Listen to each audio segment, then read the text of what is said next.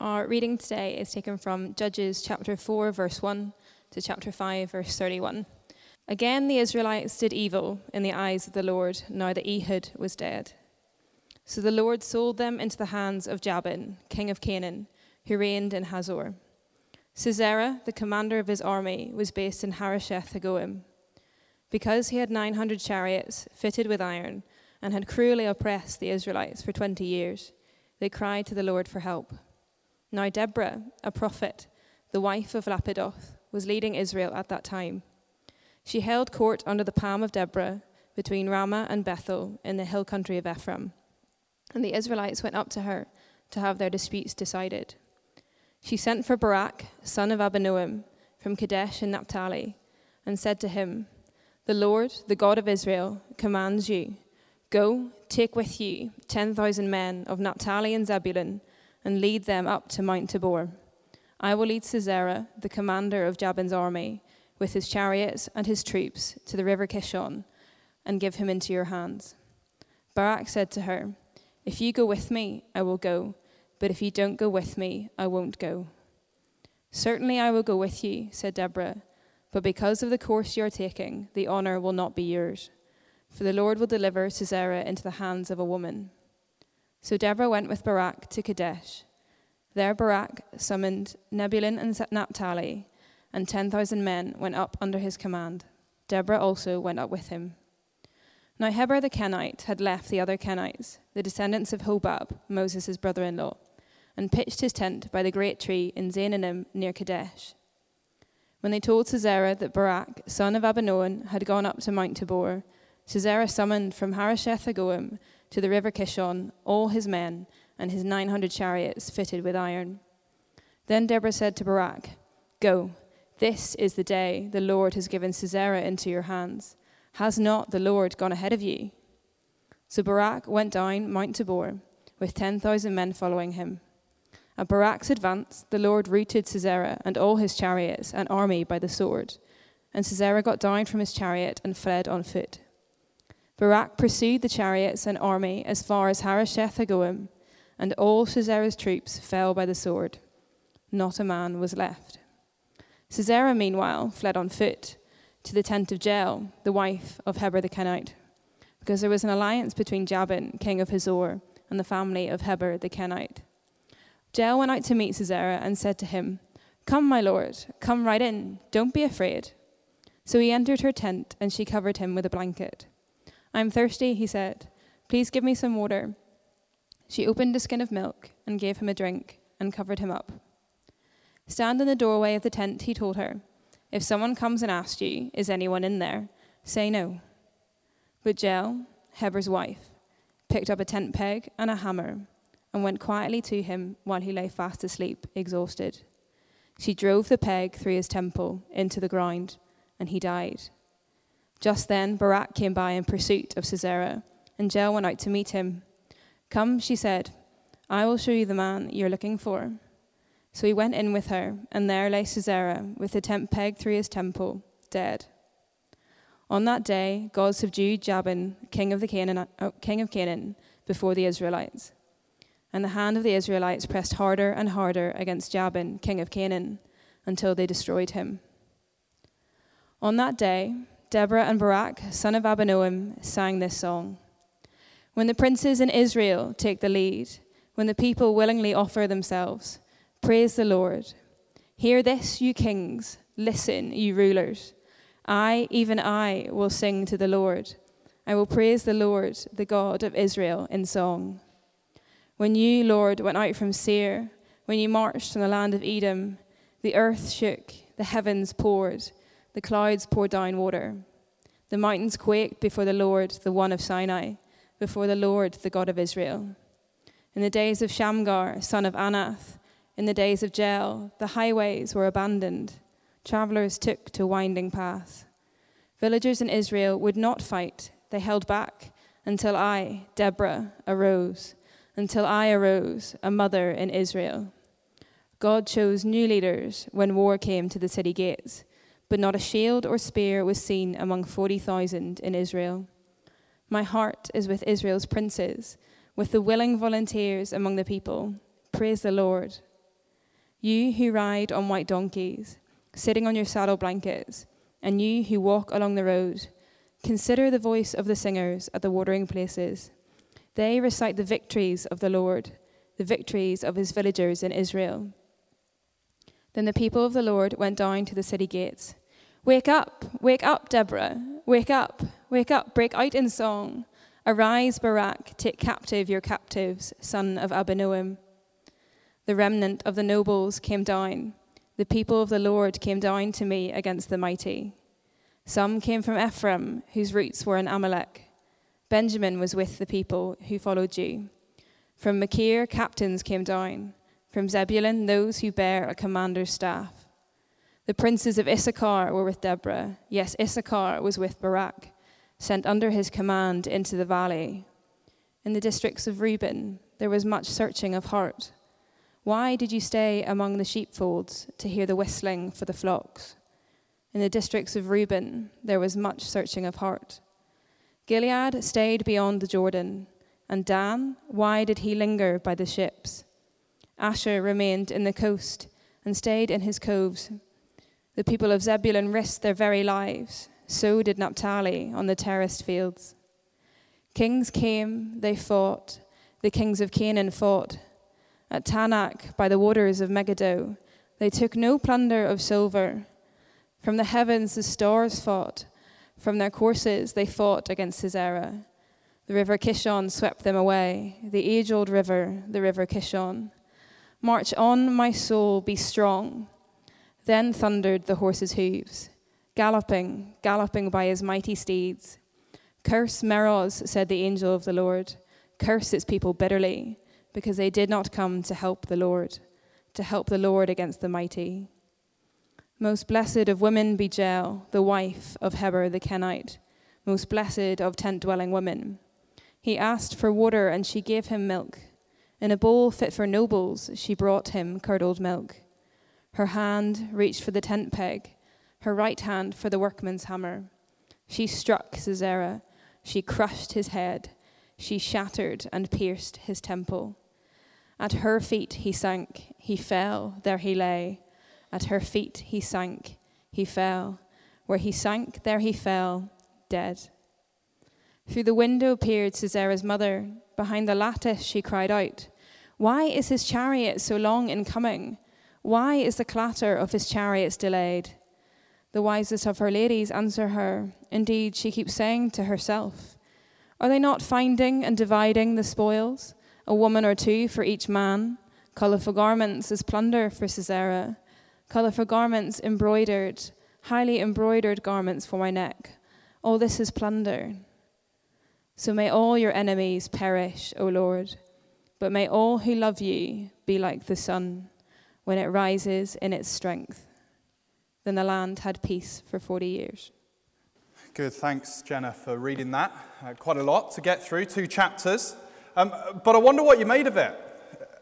If you've been here for the last few weeks, you, you're maybe getting used to all the different events that are popping up in the chapters of Judges. Um, nothing seems to surprise us anymore. Um, but as we read through those two chapters, maybe you're left with lots of questions. We seem to have three main characters going through the story. Who's the hero? Is it Deborah? Is it Barak? Is it Jael? All of them? None of them? What about Deborah as a female judge? What are we meant to make of that, if anything? What about Sisera's death? Why, why so gruesome? What's going on? What about Jael? Like, is she allowed to do that? Are we meant to be okay with that? Oh, and what about this song in chapter 5? We haven't seen anything like that so far. So far, it's just been story, narrative, what's going on. Here we get the story, and then we get Deborah singing to us. God, what's going on? What are you trying to show us in this? And maybe that's a question you find yourself asking as you look at your own life today, as you look at the world around us. You look at the things that are happening either out there or closer to home in here, and you wonder, God, what's going on? What are you trying to show us? And so, through these unexpected events, through these unexpected people, despite all the questions we might have, the joy and the comfort we find is that in these chapters we see a God who we can trust, a God who is in control, a God who will rescue his people. And so, as we get into the passage, uh, just to give us a bit of structure and a bit of framework, chapter 4, we do have the narrative, we have the story as told by the writer of Judges. And so, chapter 5, then we get Deborah's song, a song about the events going on in chapter 4. It's a bit like, if you like, the book and then the musical version that's made afterwards. And so, what we're going to do is we work through the narrative of chapter 4. We're going to be dipping into chapter 5 that helps us make sense of the events going on in chapter 4. So let's get into the story. And let's first see the people that God chooses to use. The people God chooses to use. One of our questions who's the hero here? And so we see the unlikely people that God uses. The chapter starts in a familiar way to, the re- to recent weeks. We see the repeating cycle and downward spiral of the people of Israel. Following peace in the land at the end of last week, so we have evil done by the Israelites in the eyes of the Lord, verse 1.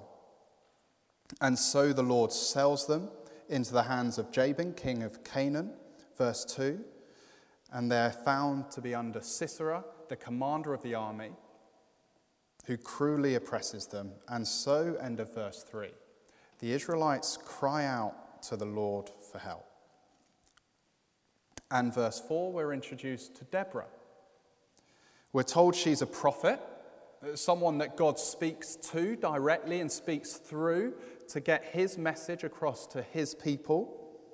We're told that she is leading or judging the people of Israel. It's obvious that she is a wise woman, someone that's been gifted by God, so that people will come to Deborah to get their disputes settled, to get their disputes solved.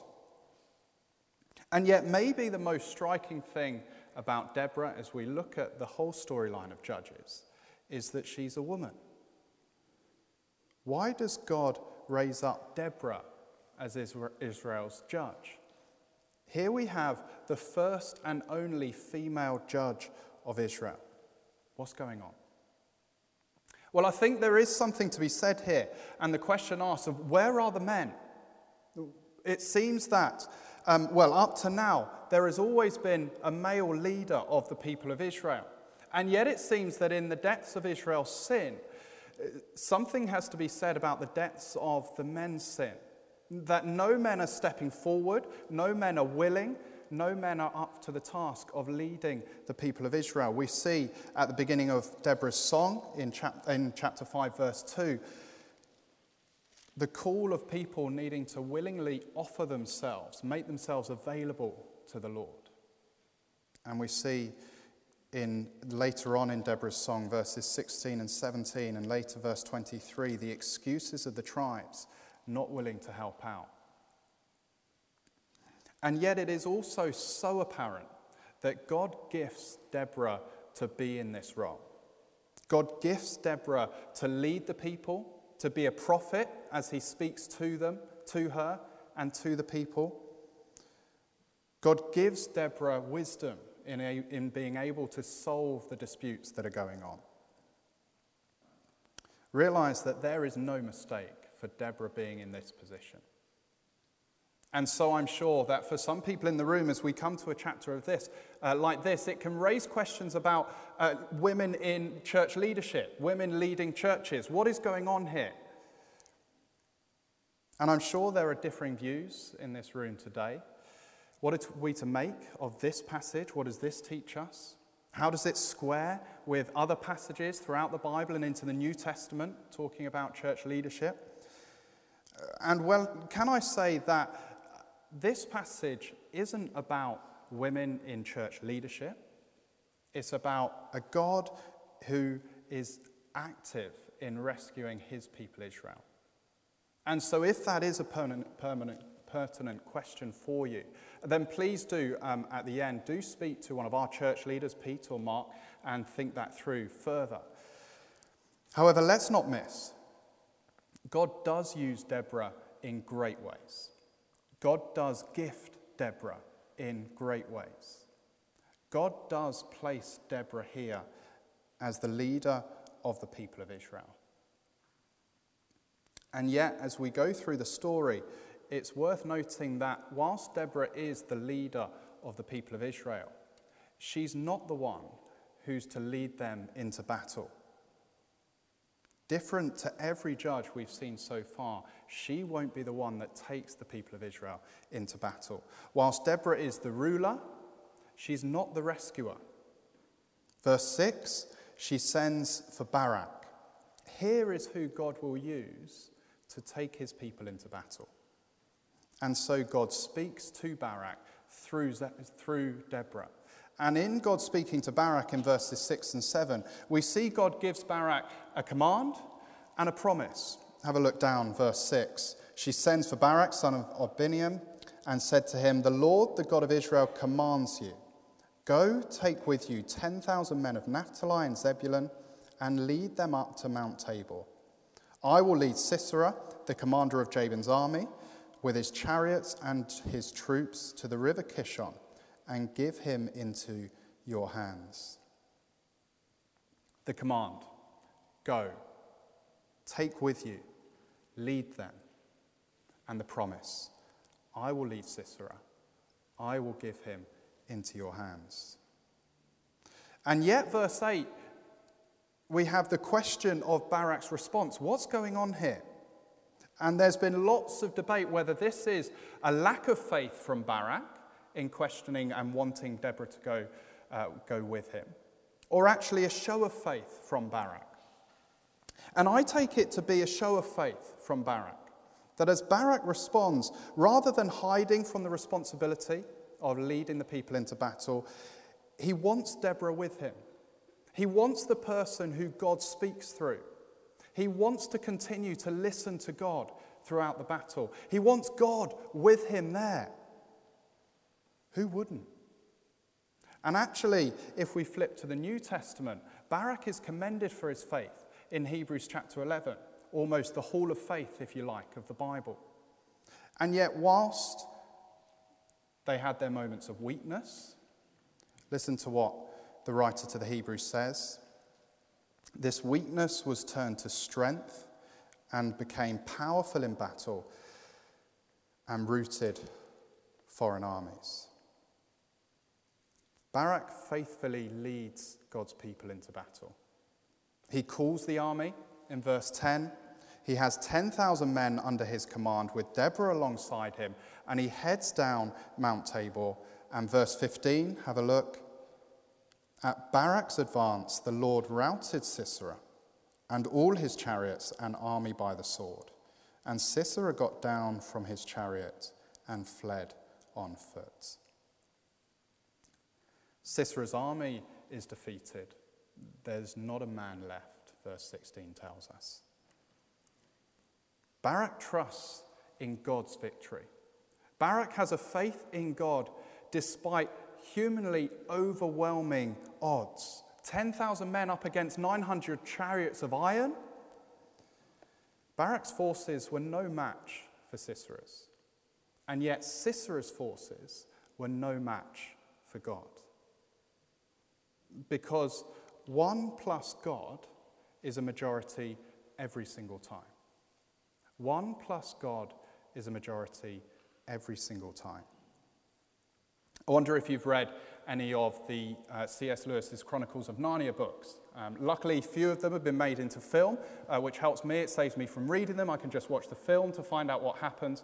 Um, I wonder if you've read or seen Prince Caspian. There's a scene in the film where the people of Narnia are fighting against the army, the enemies, and they force them back, and the army retreats back to the river. And as they reach the river, they go to go over the bridge, and they see little Lucy on the other side of the bridge. And you can almost sense the amusement in the leader of the army as he looks across and sees this little girl drawing out her dagger as if she's going to take them all on. And just as they get ready to charge, then arrives mighty Aslan, the lion, by Lucy's side. And that changes everything. Often, when someone gives an illustration for a film, I worry that they're going to spoil it, but you should have seen it by now, so I will spoil it. And Aslan changes everything, right? And once Aslan arrives, then the battle is won. One plus God is a majority every time. Barak has faith in God in the face of overwhelming odds. I wonder do you have a faith in God even when faced with challenging situations that you just cannot see a way out? When you feel outnumbered at work and you just don't know what it looks like to stand up for Christ? Do you trust that one plus God, you plus God, is a majority?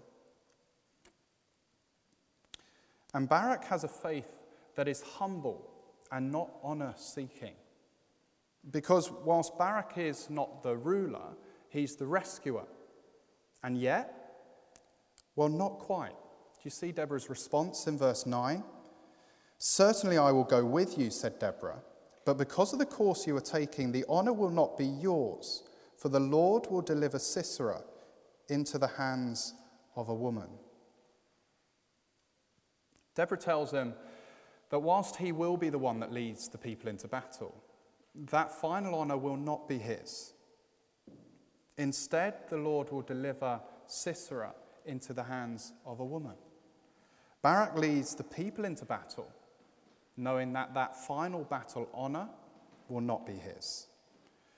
Because that honor falls to Jael, another unexpected person that God uses in this story. Another woman who takes that final honor of delivering that final blow.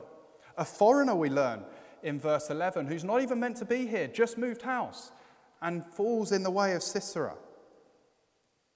Where are we at?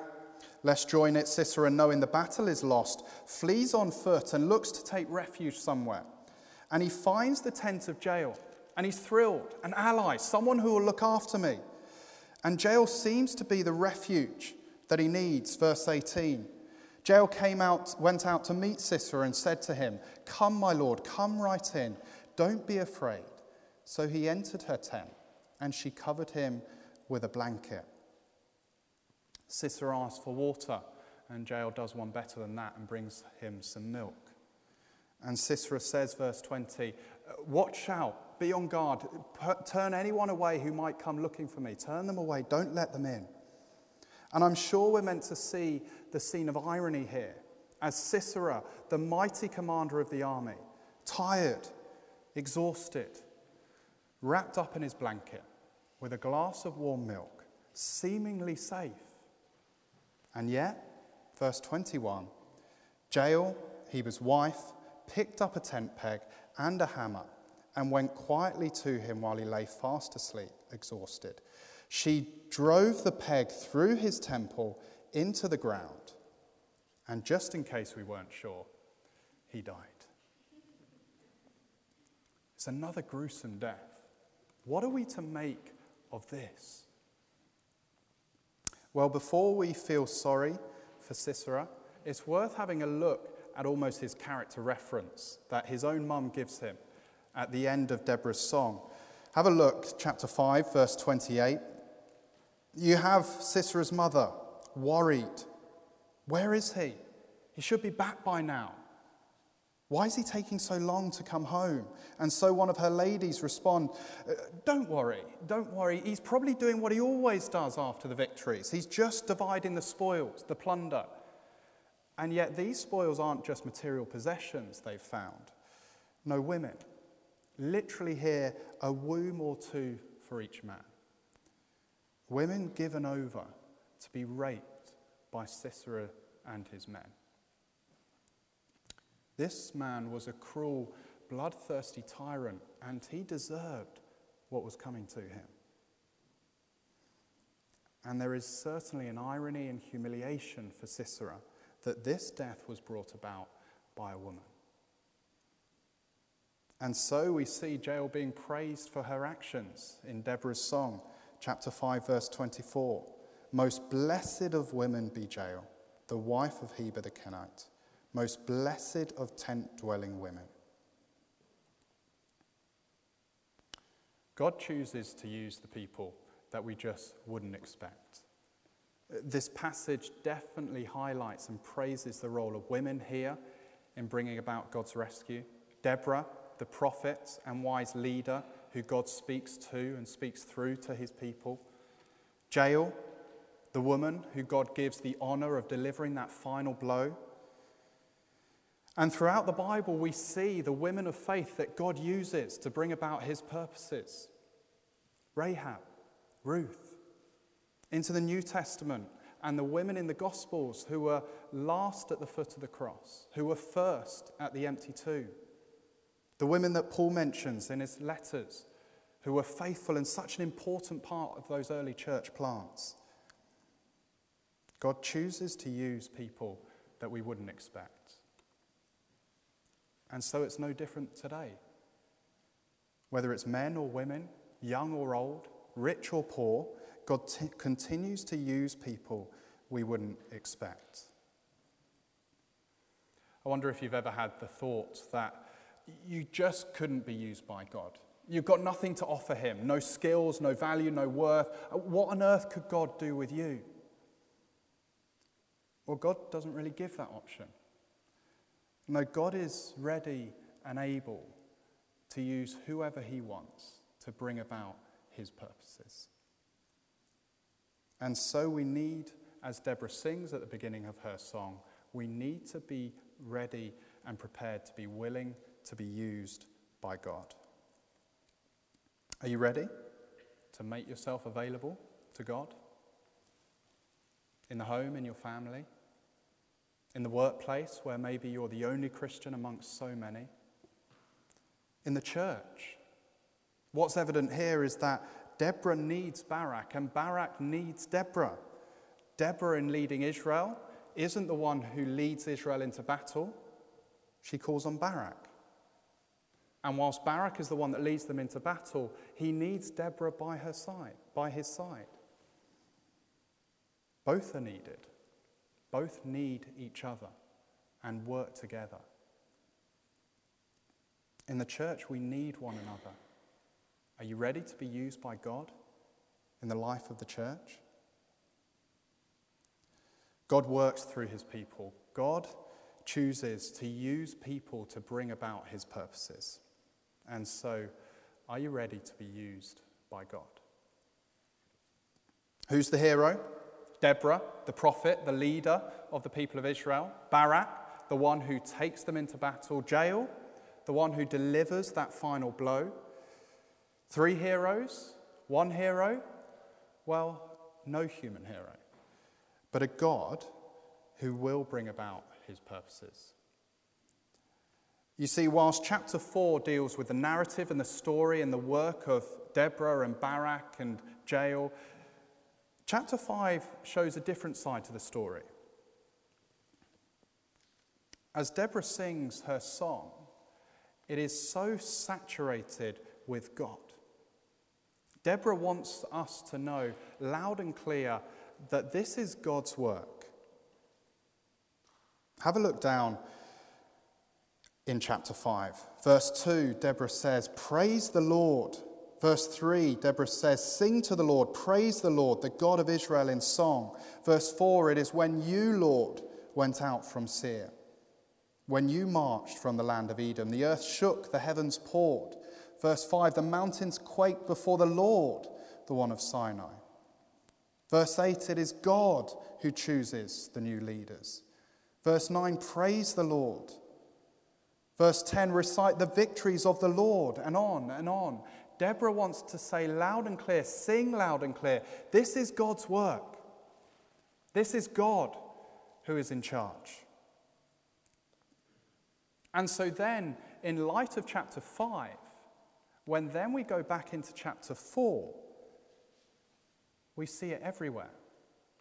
Take a close look as we do a whistle stop tour of chapter 4 of God's work through all of this. We've seen verses 6 and 7 how God commands and God promises. And then God, uh, God delivers. Verse 9 the Lord will deliver Sisera into the hands of a woman.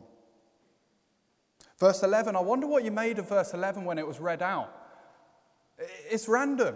In the middle of the battle, just as the battle is about to start, just as the action is about to kick off, so the scene moves to removals, to a house move. Why do we need to know that Heber the Kenite left the other Kenites, the descendants of Hobab, pitched his tent by the great tree? Who cares? God moves. God is in charge, and God is moving the pieces to exactly where He wants them to be, so that Sisera will fall into the tent of Jael. God moves. God gives and God goes ahead. Verse 14 Go, this is the day the Lord has given Sisera into your hands. Has not the Lord gone ahead of you? God routs, verse 15, at Barak's advance, the Lord routed Sisera and all his chariots and army. It's the Lord, not Barak. And finally, God subdues, verse 23. On that day, God subdued Jabin, king of Canaan, before the Israelites. God subdued. Not Deborah, not Barak, not Jael. Of course, they had massive parts to play, but God's in charge here. And so we need to see how it is God who will bring about his purposes. Of course, don't miss the action, don't miss what happens. Of course, see the importance of how uh, the roles that the people play, the individuals that God uses both here in Judges and today around us. But never be far away from seeing God's work behind everything. And so, as Christians, we need to keep reminding ourselves of God's work, that He's in charge and He will bring about His purposes. Because if we think it is all about us, well, then we'll probably fall into one of two different dispositions either pride or despair. And so we need to, if you like, keep our God goggles on, looking out all the time for God's work because it saves us from pride.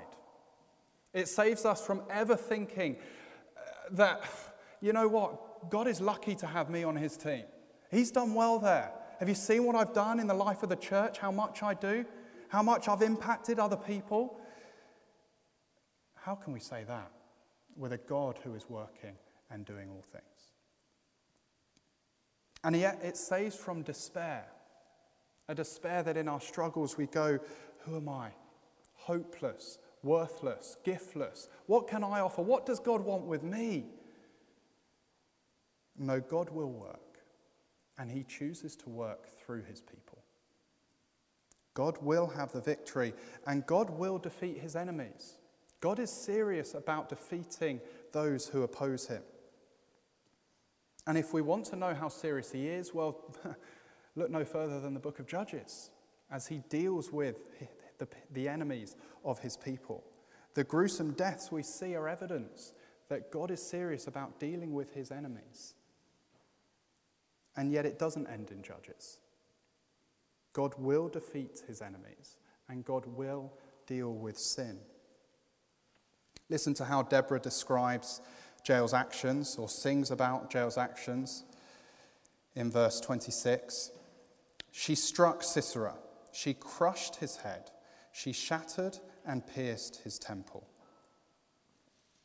I wonder if the language that Deborah uses there reminds you or takes you to anywhere else in God's word.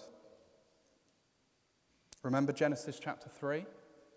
Three chapters into the Bible, and God talks about how he's going to deal with sin, with his enemy. The curse on the serpent, he will crush your head, and you will strike his heel. How will the serpent be crushed? Well, the language here also takes us to Isaiah 53, where the prophet Isaiah prophesies about what will happen to the coming Saviour. Isaiah says, He will be pierced for our transgressions and crushed for our iniquities. How will the serpent be crushed? How will the enemy de- be defeated? Well, by the serpent crusher being crushed himself. Jesus, the Son of God, who has never sinned, takes on sin himself to deal with sin. And so, as the hammer is used to drive the tent peg into the head of Sisera, so the hammer is used to drive the nails through the hands and the feet of our Saviour as he dies on the cross. As Deborah sings, she crushed his head, shattered and pierced his temple. So Isaiah prophesies our Saviour was pierced for our transgressions and was crushed for our iniquities. God will deal with sin, and God will deal with those who oppose him.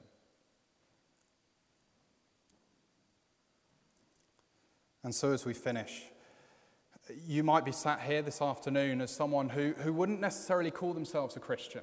Maybe you're looking into the claims of Christianity, maybe you're thinking it through, working it through for yourself.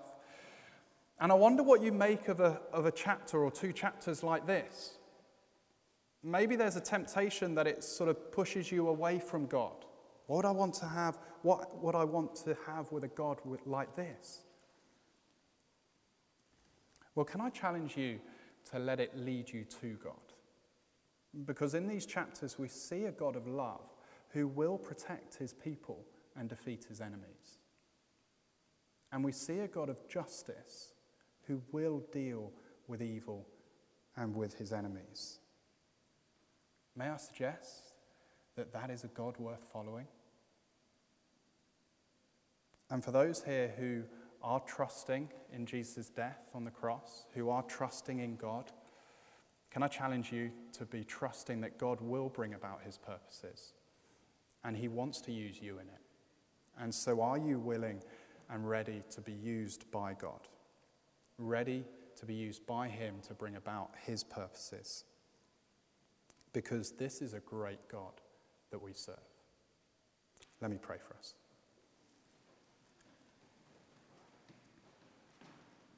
Father God, thank you for the people that you use to bring about your purposes, for Deborah, Barak, and Jael, as we see in these chapters, for the people that you've used in our own lives.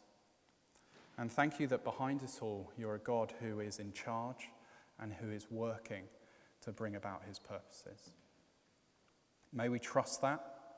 And Lord, may you help us and make us willing to be available to be used by you for your great purposes. In your name we pray. Amen.